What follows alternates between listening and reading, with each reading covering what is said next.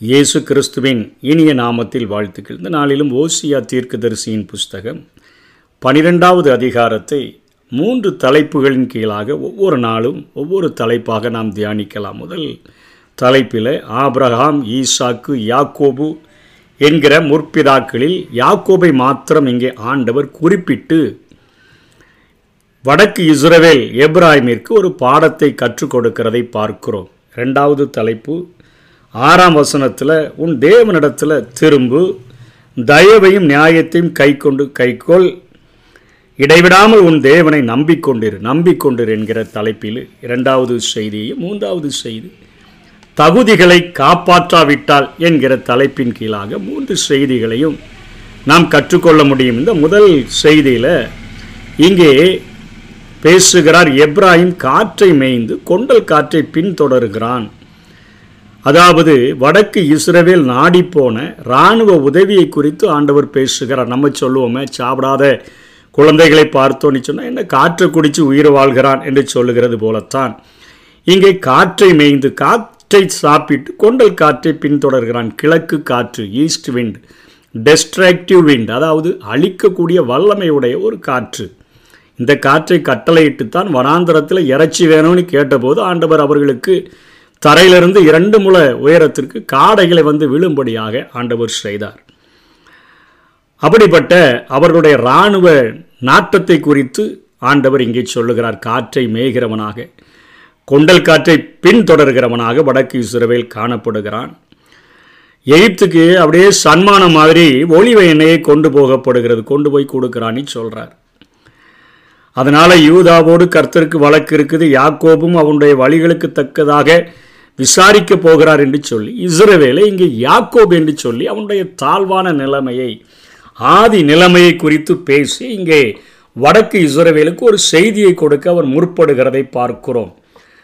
மூன்றாம் வசனத்தில் அவன் தாயின் கற்பத்திலே தன் சகோதரனுடைய குதிகாலை பிடித்தான் தன் பலத்தினால் தேவனோட போராடினான். அவன் தூதனானவருடைய போராடி மேற்கொண்டான். அவன் அழுது அவரை நோக்கி கெஞ்சினான்.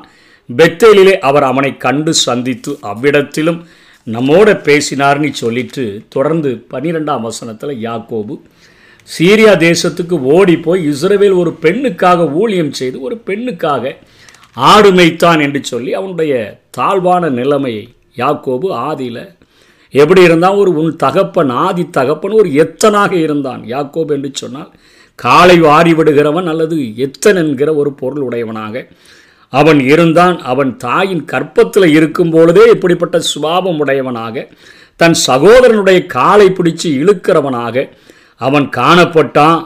அவன் அதற்கு பின்பாக தன்னுடைய தகப்பனை ஏமாற்றினான். தன்னுடைய அண்ணனை ஒரு கூழுக்காக அந்த சேஷ்டபுத்திர வாங்க பாகத்தை எழுதி வாங்கிட்டு அண்ணனை ஏமாற்றினான்.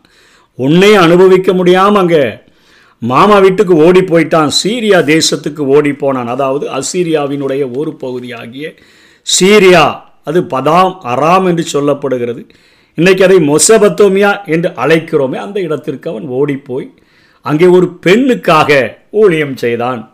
ஒரு பெண்ணுக்காக ஆடு மேய்த்தான். இன்றைக்கும் பார்க்கிறோம் திருமணம் என்று சொன்னால் பொண்ணு தரணும்னு சொன்னால் எப்படி வாலிபர்களெல்லாம் வேலைக்கு போய் இல்லைன்னா எதையோ ஒரு காரியத்தை செய்து ஊழியம் செய்கிறது போல வேலை செய்கிறது போல அங்கே யாக்கோபு பொறுப்பாக இருந்து கொண்டு அங்கே தன்னுடைய லேயாளுடைய தங்கையை ராகேலை அவன் காதலித்து திருமணம் முடிப்பதற்கு பிரயாசப்படுகிறான்.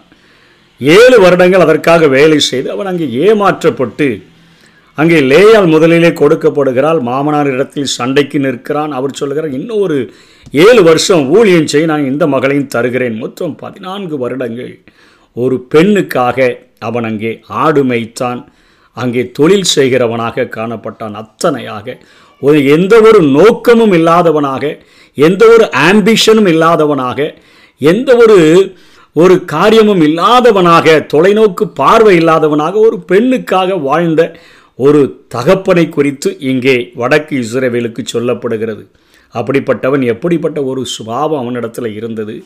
இவ்வளவு தாழ்வானவனாக இருந்த போதிலும் கூட யாக்கோபுனா எத்தன் என்று பெயர்? காலை பிடிச்சி வாரி விடுகிறவன் என்று பெயர். அப்படிப்பட்ட அவனை ஆண்டவர் சொல்லுகிறார் அவன் தூதனானவரோட போராடி மேற்கொண்டான் அழுது அவரை நோக்கி கெஞ்சினான். ஆண்டவரை யாரும் ஜெயிக்க முடியாது. அழுது அவர் அப்படியே கெஞ்சி பிடிக்கிறான். அங்கே பெனியல் என்கிற இடத்திலே பெத்தலிலே அவனை அவர் கண்டு சந்தித்து அவ்விடத்திலே நம்மோடு கூட பேசினார்னு சொல்லப்படுகிறத அவர் சேனைகளின் தேவன் எகோவா என்பது அவருடைய நாம சங்கீர்த்தனம். அதாவது அவருடைய புகழ் பெயர். இன்றைக்கு நம்ம ஒரு நல்ல புகழுக்காக பட்ட பெயர் வைக்கிறோமே அதே போல் எகோவா என்பது அவருடைய நாம சங்கீர்த்தனம் புகழ் பெயர். எபிரேய மொழியில் எகோவா தமிழில் அதை கர்த்தர் என்று மொழிபெயர்த்து இருக்கிறார்கள் தேவன் என்று சொல்லுகிறது அது பன்மையை குறிக்கக்கூடிய ஒரு சொல்லாக ஏலோஹிம் என்று சொல்லி அது எபிரேய பதத்திலே அவைகள் பயன்படுத்தப்படுகிறது.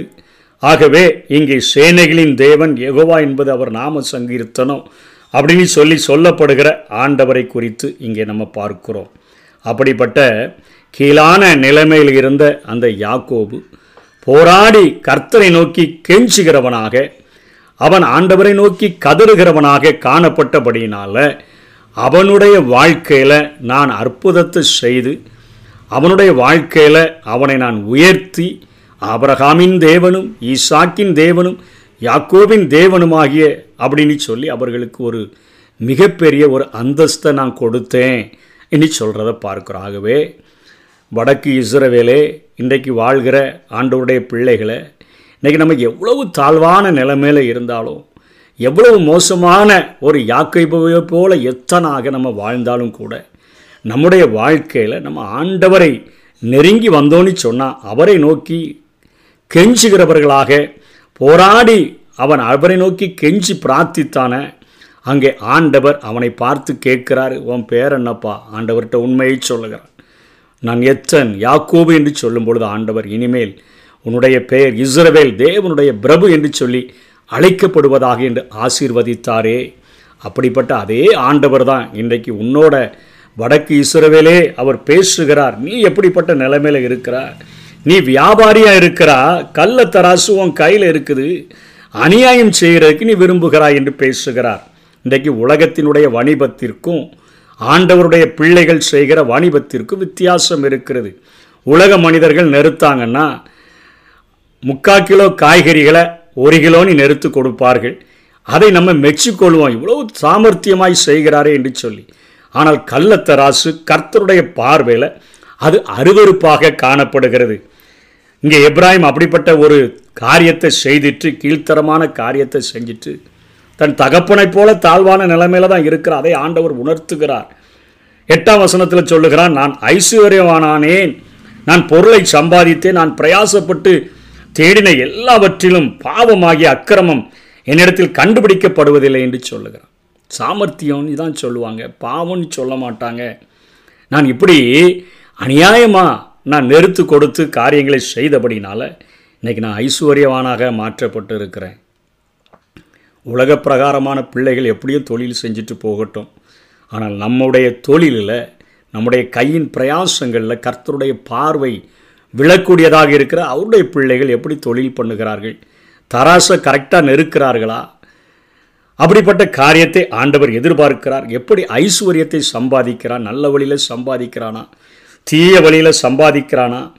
அவன் நான் பொருளை சம்பாதித்தேன்னு சொல்லி பெருமை அடிக்கிறானா? அவன் என்கிட்ட ஒரு அக்கிரமத்தையும் கண்டுபிடிக்க முடியாது. என்னுடைய திறமையில் நான் சம்பாதிச்சேன் என்று சொல்லுகிறானா? இவைகள் எல்லாவற்றையும் உற்று நோக்குகிற ஒரு ஆண்டவராக இருக்கிறார்.